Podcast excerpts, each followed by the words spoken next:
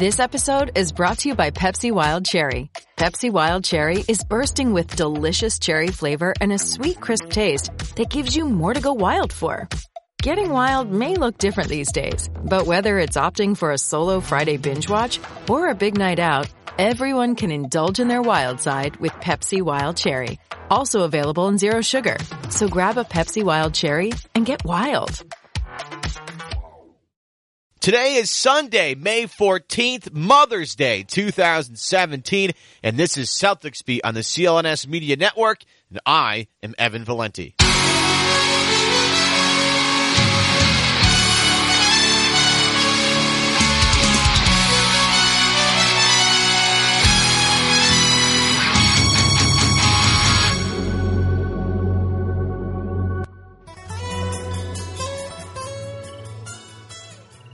And a happy Mother's Day to all of the moms listening to the program all across the world. And to my boys and girls out there tuning in, make sure you take some time today. Make sure mom really knows and she must know how much she means to you. Episode 209 of Celtics Beat is brought to you by ZipRecruiter listeners. can go try ZipRecruiter for free by going to ziprecruiter.com slash sportsfan. Game seven, everybody's two favorite words. Well, except for what? World Championship. It's coming up Monday night game seven, eight o'clock Eastern on TNT. We are going to talk to the Turner Sports aficionado. He's also the play-by-play man for the Brooklyn Nets. He works for CBS Sports. He's getting ready for the French Open. He's doing a whole bunch of stuff. He's a man of many talents. Ian Eagle will join the program later on. He's going to be on the call at the TD Garden on Monday night for Turner Sports. He and Greg Anthony will both be there. We're going to get his thoughts on the Celtics and the series overall in just a little bit, so hang on a second. But, you know, I, I know a lot of people are already looking forward to this game on Monday, okay? I get it the calendar has been circled, it's been flipped. You got a you got programming in your phone. You're talking to Siri. Say, hey Siri, can you just remind me eight o'clock? I got to be in front of a television. And even Celtics players, they're already hyped up for this game. You heard Jae Crowder after the game say, "I wish this game was tomorrow. I wish we didn't have to wait all the way until Monday." And I like that. I want the guys to get back on the floor. I'm jacked up myself. Don't get me wrong, okay. But some of the things that happened in Game Six that we are going to talk about actually make me feel pretty good about Boston's chances in Game Seven. And in order to really get ready for game seven, and you, when you recap game six, you have to start at the end of the game. John Wall, clock's winding down, dribbling it against Avery Bradley, takes a pull up three and buries it. 92 91, your final score. And if you're Brad Stevens, if you're Avery Bradley, you let John Wall shoot that shot 10 times out of 10, 100 times out of 100. Okay, John Wall made 33% of his three pointers during the regular season. Michael Pina of, of uh, Vice Sports, I think he just worked for Celtics blog as well. He had a great stat Friday night that John Wall was 29.9% on pull up threes during the regular season, 26.3% in the playoffs. Okay. It's not a good shot, especially for a guy that doesn't shoot three balls really, really well. Okay. And you can uh, look. People are playing the game. Well, if Avery Bradley just did this, and if Isaiah Thomas hit that finger roll, and blah blah blah, Give me a break, folks. Look, you could go out through any game in history and say, well, if this had just happened, well, this would happen. Well, if LeBron didn't have that chase down block in game seven against the Golden State Warriors, maybe they don't blow a 3 1 lead. Maybe Kevin Durant comes to Boston. Whatever. You can play that game all the time. But if you're going to play that game, I'm going to come back at you with, well, guess what? It's a make or miss league, folks. Okay. You make your shots, you miss your shots. One team's going to make more than you miss. That team's probably going to win. John Wall made the shot. So tip your cap to Wall. I know a lot of you probably aren't going to do that, but that was a spectacular shot, a spectacular play. And if Boston's going to lose, that's one of the few ways you could say, well, you know, whatever, move on. And that's what Brad did right after the press conference. Went back into the locker room. This was a great story that emerged from the game after the game. Brad walked in the locker room, said Monday game seven, left and beat everybody, every member of the media to the podium to do his post game press conference, which is like unprecedented. Another reason why I love Brad Stevens. But you look at this game, Boston, I, I thought they played really, really well for certain stretches. And honestly, in terms of on the road, it's definitely the best stretch they've played on the road this entire season against the Wizards, whether it's the regular season or the postseason. But you look at some of the things that happened in this game, some of the things I like towards Boston. I mean, Bradley Beal and John Wall went bananas, right? It's it's okay. John Wall is going to get his. Bradley Beal has been way better on the road than he has at home. Or I mean, I mean, at home than he has on the road.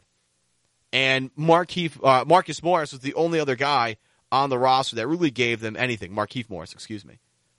And he, he, had 16 points, but everybody else didn't really get anything in terms of points. Otto was a, a zero. Gortat had four. Bogdanovich with four. Mahinmi, six. Oubre, Jennings, both goose eggs. I mean, this is the kind of stuff that you look at and you analyze and you say, no, no, we're okay. And going into game seven, you got to feel comfortable that your role players, the Jae Crowders, maybe the Jaylen Browns, the Marcus Smarts, the Kelly Olynyk's, the guys that make the difference in this series. Because it's not about Isaiah Thomas or John Wall, I don't think, at this point. I don't think it's about Al Horford or Bradley Beal, although I think it's a little bit more about Al Horford than it is about Bradley Beal, considering what he does on offense. I think in game seven, you're going to look up and down the roster and say, oh, well, Kelly Olynyk had 13 and Marcus Smart had seven and Jaylen Brown had that great stretch of defense and Rozier gave him a spark off the bench. Or the flip side, well, Kelly Oubre went crazy. Otto Porter went, you know, six or seven from three point range. It's not going to be your traditional guys that make or break this game. I mean, John Wall is probably going to be great. Isaiah Thomas is probably also going to be great.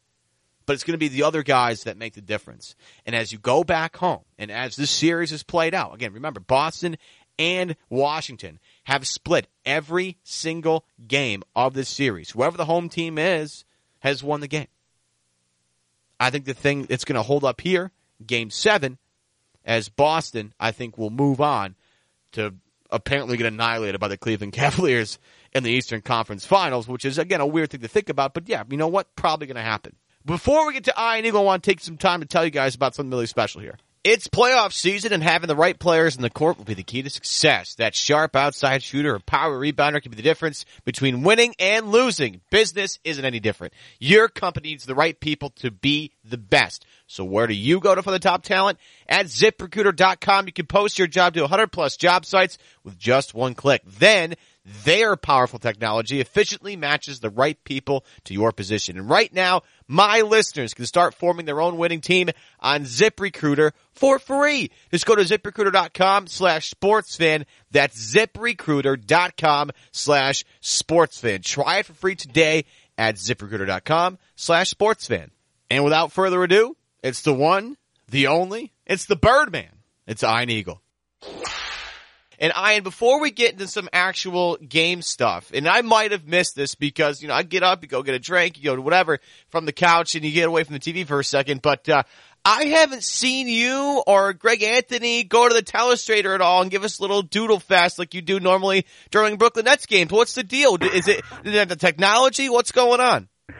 Yeah, you know that's the Czar's thing. Uh, that's that's Fratello's thing. I don't think we've had a telestrator throughout the series, so uh, so sorry to, to disappoint you, Evan. That, that's that's a very insightful comment right out of the gate. I'm I'm impressed. Well, I, I just like when when you guys have that great back and forth. Like I was just going through some old clips just for fun the other day, and there's one of you with, with Mike Fratello and you sit there and you're drawing like the, the, there's an Atlanta game coming up and so you drew four different chicken nuggets and he, it was for Chick-fil-A and then there was the Drew Carey cause Cleveland was up next and Drew Carey was from Cleveland and then the Chicago game was next and you drew a deep dish pizza. Like I, I just couldn't stop laughing. I thought it was great entertainment. And you know, look, if Greg Anthony can't handle it, I mean, that's okay. You could throw him under the bus like that. That's fine.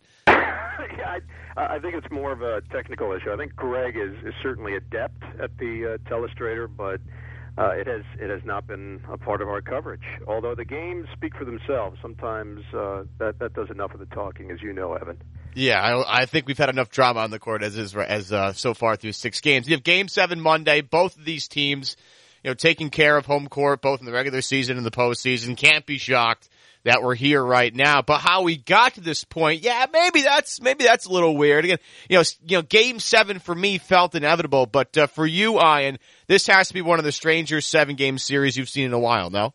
Yeah, it's it's been compelling because you haven't had a bunch of close games. You had the game two where Isaiah Thomas just simply took over. It was an epic performance by him. It goes to overtime, so maybe the final score is a little bit deceiving. Double digit win for Boston.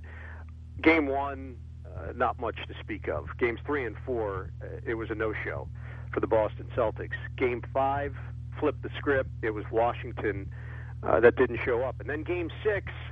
It's funny how sporting events sometimes work, Evan. You've been around this long enough. We're going to remember the final moments, and rightfully so. Uh, those were made baskets. Uh, th- those are uh, little moments that will stick out for eternity because of what Horford did on the bank, what Wall did on the following possession to win the game.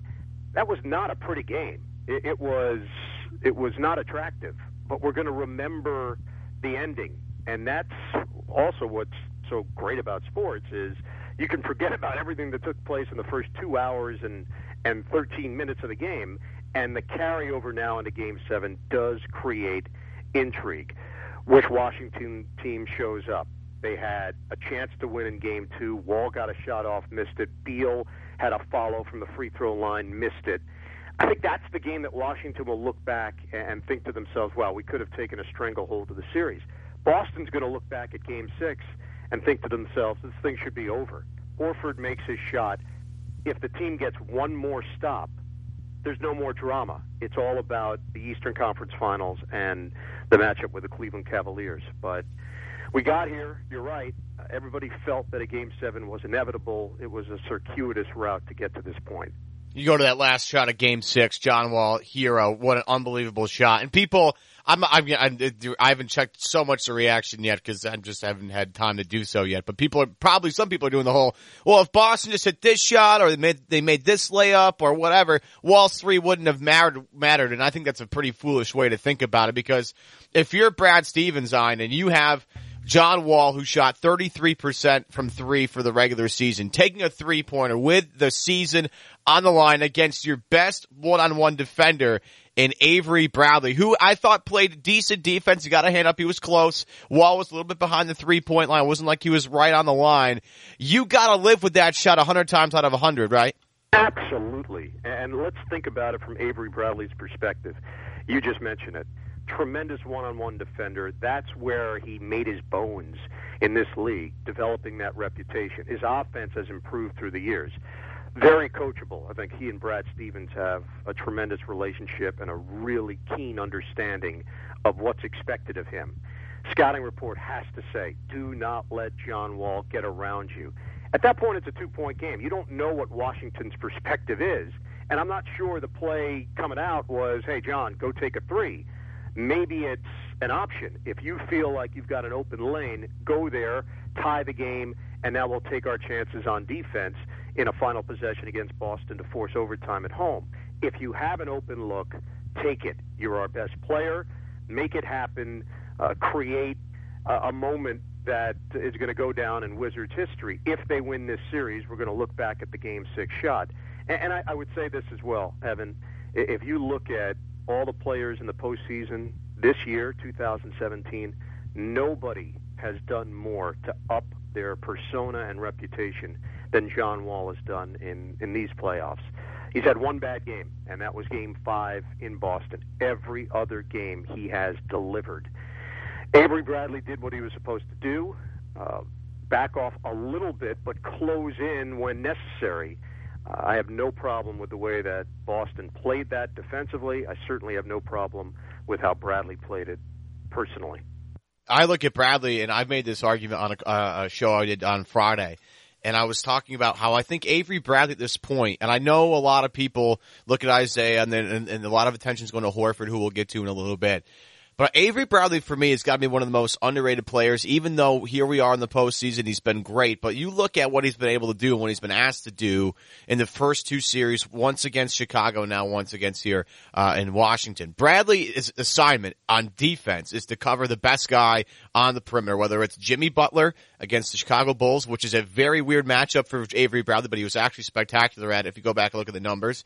And now he's supposed to deal with a whole different animal here in John Wall. Not only that, but because all the attention that Isaiah Thomas gets from the Wizards defensively, and that's obvious for obvious reasons, his scoring impact and input it now goes up a level. You talk about some people have talked about how Al Horford might be playing a, a, level above of what he's really supposed to, you know, capable of in terms of like an offense that can really make him effective. Instead of being like a three option, he's a two option or a two option. He's sort of times uh, number one option. Bradley's offense, I think, has been spectacular when you when you consider one one a On the other side of the floor, he has to uh, uh, exert a ton of energy. It's kind of like the Kawhi Leonard thing. Kawhi has to score 25 a game and go cover the other best player on the other team, whether it's, you know, a guy on the perimeter, whether it's a, a guard at the end of the shot clock, whatever. He has a ton of responsibility.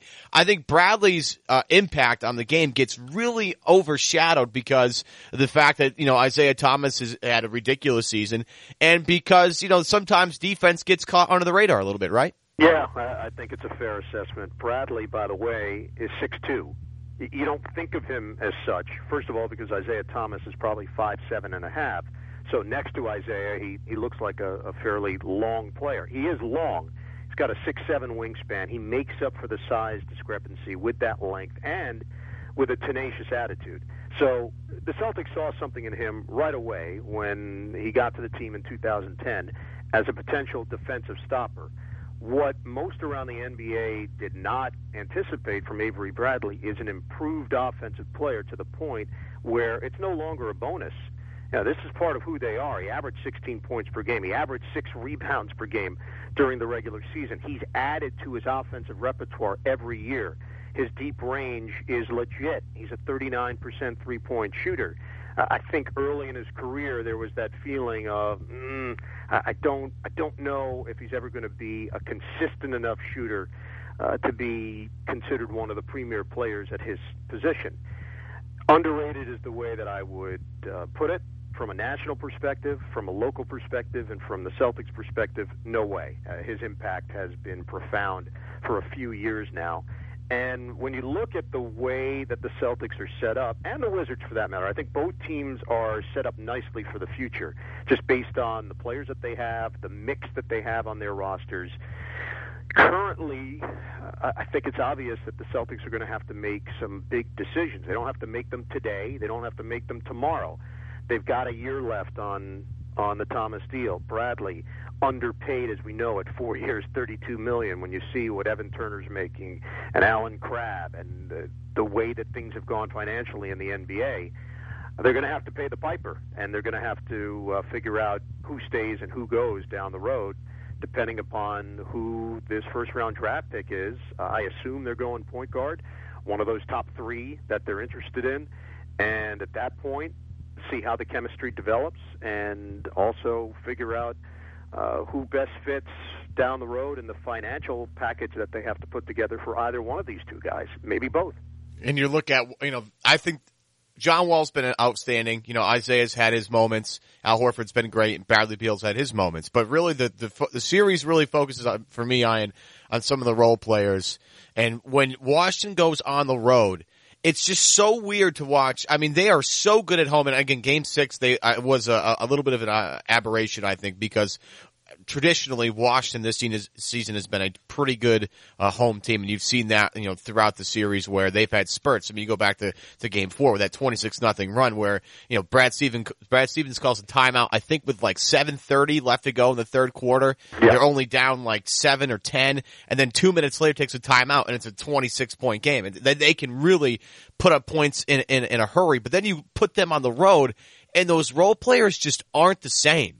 And that's kind of what separates really good teams from elite teams is teams that can get it done on the road. I look at this Washington team. If they have any chance in game seven, something's got to happen. You know, Otto Porter can't go scoreless for an entire game. That's just not going to happen for you to win on the road. You know, Marcin Gortat, he was physical on the defensive end and uh, in terms of rebounding, he was a huge presence for them four points in the in the score sheet, but again, you take the 13 rebounds. That's something that you can definitely get uh, every game against Boston because they're not a great rebounding team. You know, Kelly Oubre's got to hit some shots. Mark uh, Morris has got to hit some shots. Uh, even a guy like Bogdanovich, who you're very familiar with, he's got to hit some shots. You see them going forward into Game Seven. Which one of these guys do you pinpoint as the guy to maybe step up in a big moment here? I think it's been pretty clear that when Markieff Morris has big games, uh, it, it usually translates into wins. He made couple of big shots for them, including a corner three in that fourth quarter when it looked like the Celtics might start pulling away. He finished 5 of 14 from the field, 16 points, 11 rebounds in game six. Uh, look at the road numbers for Morris in game five, where uh, the Wizards just didn't have it He played 28 minutes. He had nine points. He had five boards. He shot at four of 11 from the field, one of four from three point territory. You're right about Porter. Uh, there's no possible way that Washington can go on the road and have Porter take the collar. He was 0 of 5 from the field. Uh, Bogdanovich, the bench in all did not do very much. Bogdanovich was 2 of 6. Mahinmi played a role. Smith came in, made a shot, but that was based on the fact that uh, Mahinmi had uh, gotten into foul trouble. Oubre did not take a shot. Now he's got to deal with the Boston fans all over again in Game Seven. He actually handled himself well in Game Five. I thought Oubre dealt with uh, the anxiety of now having to face the Celtic fans after the uh, issues and physical problems that they had uh, with Kelly Olynyk back in in Washington. Uh, you're right about uh, a road game. The only thing I would say to to possibly debate that is Game Six in Atlanta.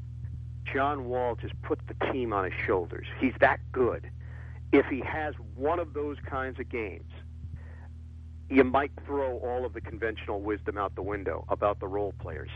Uh, he's he's just one of those players now, and you have to at least be aware of it from the Boston perspective that Wall can wreck your season he's capable of that individually. Yeah, I mean, he's when the when the ball's in his hands and he gets a full head of steam, it's almost impossible for him to stop. And I've made the argument since the beginning of the series that Boston would be a problem for Washington because of the way they're set up. Uh, you know, their strength of their defense is on the perimeter, whether it's, you know, Avery Bradley, who again has been brilliant. Marcus Smart in spurts has been able to handle both Bradley Beal and John Wall. Jae Crowder is a pretty good perimeter player in terms of def- defensive uh, uh, style, and, and, sometimes he gets. You know, I, I, think there's something lingering there. He hasn't been nearly the same guy as he was last year, and they've gotten great contributions from two guys that I didn't think they'd get them from defensively. Terry Rozier, who uh, everybody killed Danny for picking two years ago out of the draft, one pick behind Kelly Oubre, which I think is funny because when you consider, I think Danny probably would have picked Oubre if Oubre had fell to 16 in that draft and Jaylen Brown, who has come off the bench after not playing at all against Chicago, coming off the bench, giving them solid minutes as a as a rookie, playing good defense. I mean, look, he gets lost sometimes defensively, especially when there's a lot of off ball action and he gets mm-hmm. screened, he gets lost a little bit. But his ability to stay on a guy like Bogdanovich, who is an unbelievably good shooter when he has his feet set, uh, to make life difficult for him for Bradley Beal.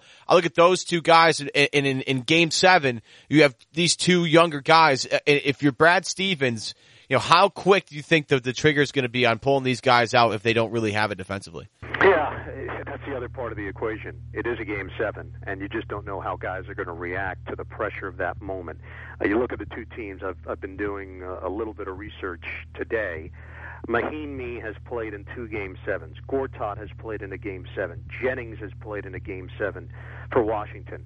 For Boston, Horford has played in two game sevens lost one in Boston in 08 as a member of the Hawks, won one against Milwaukee in 2010. Amir Johnson a game 7, Crowder a game 7, Gerald Green a game 7. That's it. And when I say they played in it, I'm not talking about they were being asked to do much more than their role. These are not guys that were necessarily stars on their team. Horford would be the closest one to it. Mahinmi, backup role. Gortat, backup role. Jennings was a starter for that Milwaukee team. Johnson, role player with Toronto. Uh, Crowder going back to his Dallas days. Uh, he was a young player. He was not expected to do much. Green was a bit player last year for Miami. So uh, when you combine the excitement and exhilaration of a game seven plus the pressure and the anxiety and the angst, you don't know what you're going to get. You have no idea what you're going to get. If you're Brad Stevens, you have your finger on the pulse. You have a good uh, feel for your team. Uh, if he doesn't see it from the likes of Brown and Rozier in their limited minutes, then we know what the reaction's going to be. He's he's not going to ride with it. He's going to make the changes necessary. The, the thing that stood out to me, we called Game Five they were so locked in Boston defensively, and right from the start, you could tell that Washington was not going to get easy finishes around the rim. They were going to end up on their backside. Their guards did. Wall, Beal, those officials allowed some things to happen. I thought Game Six was being called a bit tighter, and I thought the teams came out a bit tighter in Game Six compared to Game Five. How that manifests itself in Game Seven, we don't know the officiating crew yet, and we don't know how these guys are going to handle the stress of uh, an elimination game on both ends. Yeah, and if I'm Stevens, there's one piece that I, I think that Washington has a little bit uh, of trouble solving, and that's Al Horford. He's averaging 17, 7, and 5 in this series on 69% shooting from the field and 50, 57% from three point range. And I've argued he's been the MVP of the Celtics for the entire playoffs, not just this one in particular. I think since game one against Chicago, he's been their best player. And, you know, I don't know if this is news to you, Ian, but there were people at one point during the season, all throughout the season, in the Boston media, Celtics fans, and national media everywhere that gave Horford a hard time throughout the season because some felt like he wasn't living up to his contract. For you, does that seem kind of crazy considering what he's doing right now? He's been unbelievable. Yeah, it does. Now, I must admit, I, I obviously don't see every Celtic game. I know that Horford isn't the flashiest of guys. He'll make flashy plays with his passing more than anything else, but his game is not based on power, and he doesn't do it in the most demonstrative of fashions.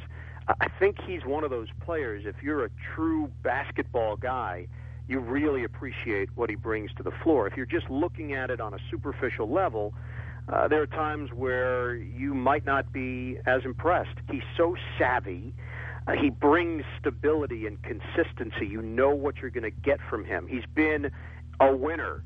He's a winner. Uh, go back to the college days, obviously at Florida with the back-to-back national titles. In Atlanta, he was part of a winning culture. No, they never went to the NBA Finals, but if you remember, as they changed that team around, Joe Johnson and Josh Smith and uh, Marvin Williams, they they then had to pivot to something else and all those other guys left, and who was left there standing?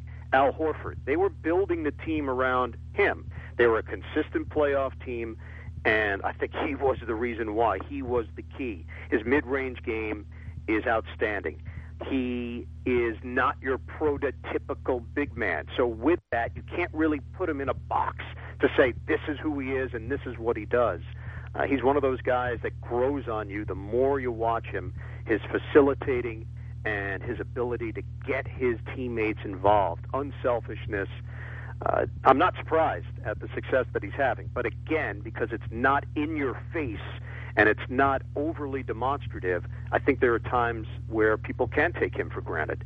Now, I'm, I I got a uh, couple more before we get out of here. You're courtside for for uh, Isaiah Thomas's 53 point explosion in Boston, their game two overtime win, best game of his life, especially when you consider tragedies going through with his family and about his sister, uh, the fact that he was going through surgery for two straight days before that game, follow procedures all on his mouth, and like I don't mean to bring light to this, but some of people that might that might not know this about you, but you, me, and Isaiah are all similar in height. And actually, out of all three of us, I'm pretty sure I'm the shortest out of all of us. So I, will take that.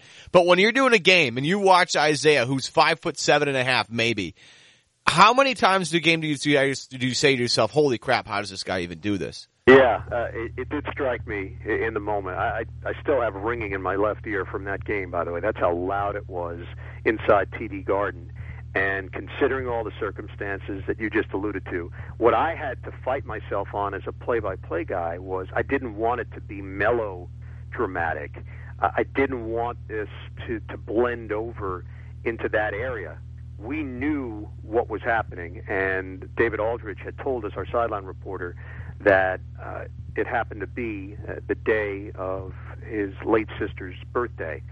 So as as a play-by-play guy, you want to fight that a bit because I thought the game was was providing the narrative, and that's all we needed. The guy put up 53 points in a playoff game. Uh, the the tooth part of it was a little bit more of a story for me because it was a physical part. It was something we could see. He was struggling with it pregame. He was checking it out in his phone, taking a picture to see where the tooth was hitting the gum. Having been through that in my life, unfortunately, I'm a guy. I've never had a cavity, by the way, Evan. I'm just a, a personal tidbit. Yet I have fake teeth. I went over my handlebars Whoa. as a 14 year old, and I banged my my face right on the pavement and knocked out two teeth in the process.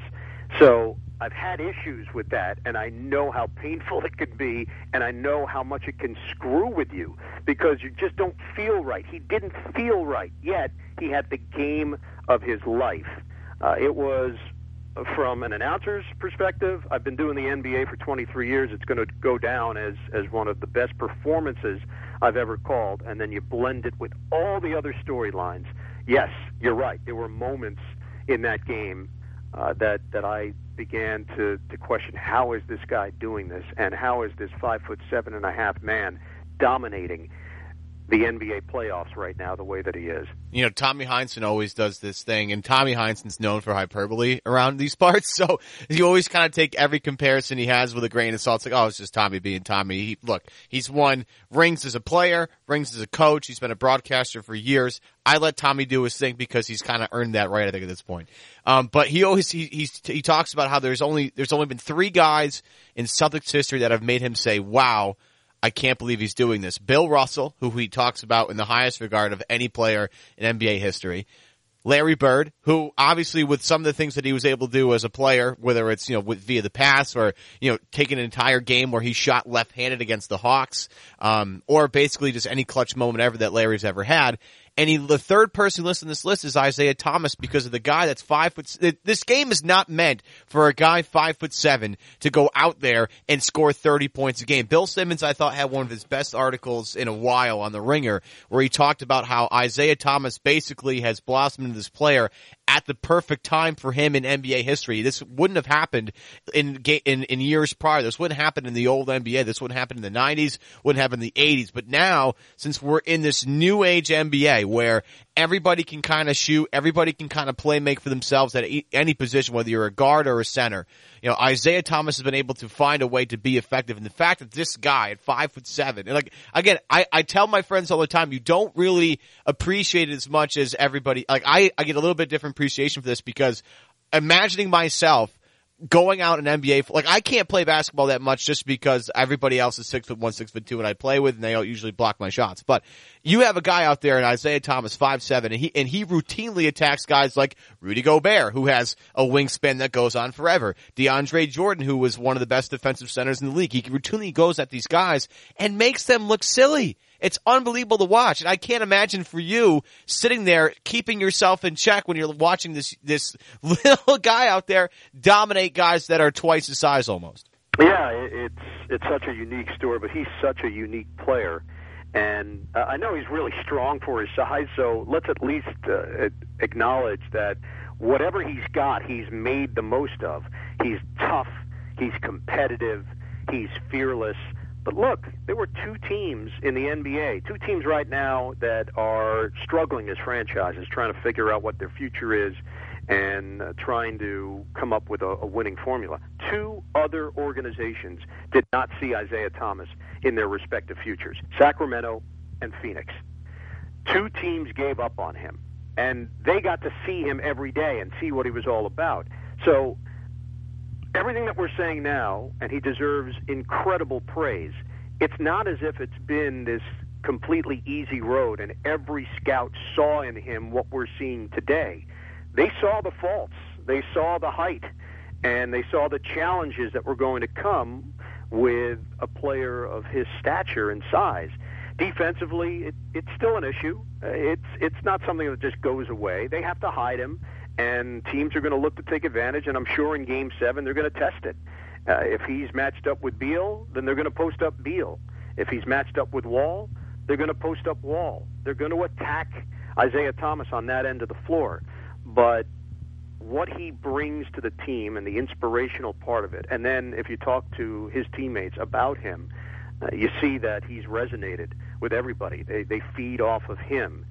Uh, he didn't have to have the epic game uh, in order for the Boston Celtics to advance. There have been others, but in a game seven where we know reputations are made, you have to believe that Isaiah Thomas, with with the, the lights on, is going to step forward and, and be a factor in this game. Get out in this last question, Ian. I know. Uh, first off, appreciate the time today, but uh, I, and I'm not going to make you pick uh, a, a, winner in this thing. You got to do the game uh, on Monday, so it's not like I, I just don't want to make you pick something. But in terms of of um, a question. I'll frame it this way because anybody can win one game. It's not like um, there's I, I, again the home team has won every game so far this series, both postseason and regular season. But I think anybody can win this game. Um, so I'll make you I'll make you do it this way. Um, team X will win Game Seven unless Team Y does this. Like for me, I think Boston wins Game Seven unless the Wizards find a way on the offensive side of the ball to, to get into the paint routinely, whether that's getting either the free free throw line or resulting in points at the, uh, at the rim, doesn't matter. And defensively, I think they have to find a way to limit Al Horford's damage because what he's able to do, you know, as a facilitator on the offensive side of the floor to set guys up, uh, whether it's via the backdoor cut or it's a pick and roll or pick and pop or whatever, they have to find a way to limit his damage. So for you, Ian, Team X will win Game Seven unless Team Y does what? I think Boston wins Game Seven unless John Wall just has one of these historic performances, uh, similar to his Game Six in Atlanta, where he just takes over the game. And uh, I do believe that that Wall has the ability to do that. I think Washington wins a Game Seven unless uh, they are completely out of sorts, like we've seen on a couple of occasions where they're so disjointed offensively. There were stretches in Game Six where I didn't know if the Wizards could get it together. Uh, when Boston began to pull away in the fourth quarter, uh, there were moments where I thought this thing was done, truly done. Uh, crowd was a non-factor. Energy from the team was shaky late second quarter into the third quarter, concerns were starting to pop up. Uh, but they've had answers. Washington's had answers throughout the season. They have not been a great road team. In these playoffs, the lone road win was the game six against Atlanta. In the regular season, they were sub 500 on the road. They were 19 and 22. They're one and five in the postseason on the road. Uh, I I don't know if they can just rely on Wall. If Wall doesn't have it, if he doesn't have that epic performance, I don't know. I don't know if Washington uh, has has all the answers on the road in a game seven. I happen to agree with you on that one. I think it's going to be a fun one. Game seven. Everybody's two favorite words in sports. Can't wait for tip off. Monday night, 8 o'clock, TNT. Ian Eagle is going to be on the call uh, for Turner Sports. He's a play-by-play guy for the Brooklyn Nets. You can hear him pretty much all throughout the year, whether it's football, whether it's the French Open, which you're getting ready for. Um, Ian, thank you for the time today. Get some rest. I know you have a lot coming up. Take some time, relax, and then uh, we'll get, we'll see you hopefully soon for maybe some more basketball. Ev. Excited. Really looking forward to it. Wish we could uh, do it right now. In fact. Once again, big shout out to Ian Eagle. He's half the play-by-play voice of the Brooklyn Nets and the YES Network. You can hear him throughout the football season on CBS. Again, he's been doing a lot of stuff with Turner Sports uh, for the NBA playoffs. He's getting ready for the French Open. He somehow, some way, found some time to talk with us here on Celtics Beat. So, big shout out to Ian for joining us here on this show. And there are a couple of things that he talked about that I think are pretty relevant as we get again ready for game seven. The fact that playoff experience matters. Play, game seven experience specifically matters. Okay. And in this situation, some of the more key guys, like I know Al Horford's going to be a key guy for Boston. He has game seven experience. I think that is going to be important, especially when you consider his voice in the locker room. I mean, you, you heard about during game five where Boston had a little internal spat in the locker room and Al Horford went up to everybody and pretty much calmed things down. That calming voice is going to be big here in game seven because as things get out of control, and you know, Isaiah's never been through a game seven, John Wall's never been through a game seven. These are two guys that, you know, control the pace of the game for their respective teams. Having a guy like Al Horford to lean on a little bit to, to calm things down and get everybody back on track is going to be big you know, Isaiah talking with Paul Pierce, talking with Kobe Bryant throughout the playoffs, I think is a big deal. Isaiah's lucky to have that. You know, not everybody has those kind of mentors available for them. Isaiah, because he's gone through so much, because he's proven himself over and over again, and because he plays an organization in Boston that has a rich tradition, has all these tools available to him, which is a huge plus. But when you get into game seven, you have to be careful again when you're either team of letting things snowball out of control. You know, if a turnover happens, forget about it. Go back down there and play the next play. It's what Brad talks about every every single game. Possessions matter. Turnovers matter. value the basketball, get good shots, and good things are going to tend to happen. In this particular game, just going to throw it out there. I think Boston wins. I think it's a, a decent game for Isaiah Thomas. I think he gets into 20 points again, you know, maybe seven or eight assists. But again, I think the key to this game has been the key for the entire series. We talked about the bench stepping up big. But once again, Al Horford finding a way to get him comfortable, get him going early on is going to be huge. Avery Bradley shooting well in the first quarter going to be a big part of this. Jae Crowder needs to play better on the offensive side of the ball. And somebody from the bench, anybody from the bench needs to get going. I want to thank you all for tuning in here on this Mother's Day. It's been a real pleasure to come to you guys on this Mother's Day. Uh, I'm Evan Valenti. You can follow me on Twitter at Evan Valenti, E-V-A-N-V-A-L-E-N-T-I. A couple of shout outs here. Our CEO, Nick Gelso, the executive producer of this show, Larry H. Russell. For Chuck Dietz and for Steph Legrateau, the maestros of the music, staff writer Eddie Santiago. I'm Evan Valenti. I'll see you guys next time, next Sunday on Celtics Beat, powered by CLNS Media.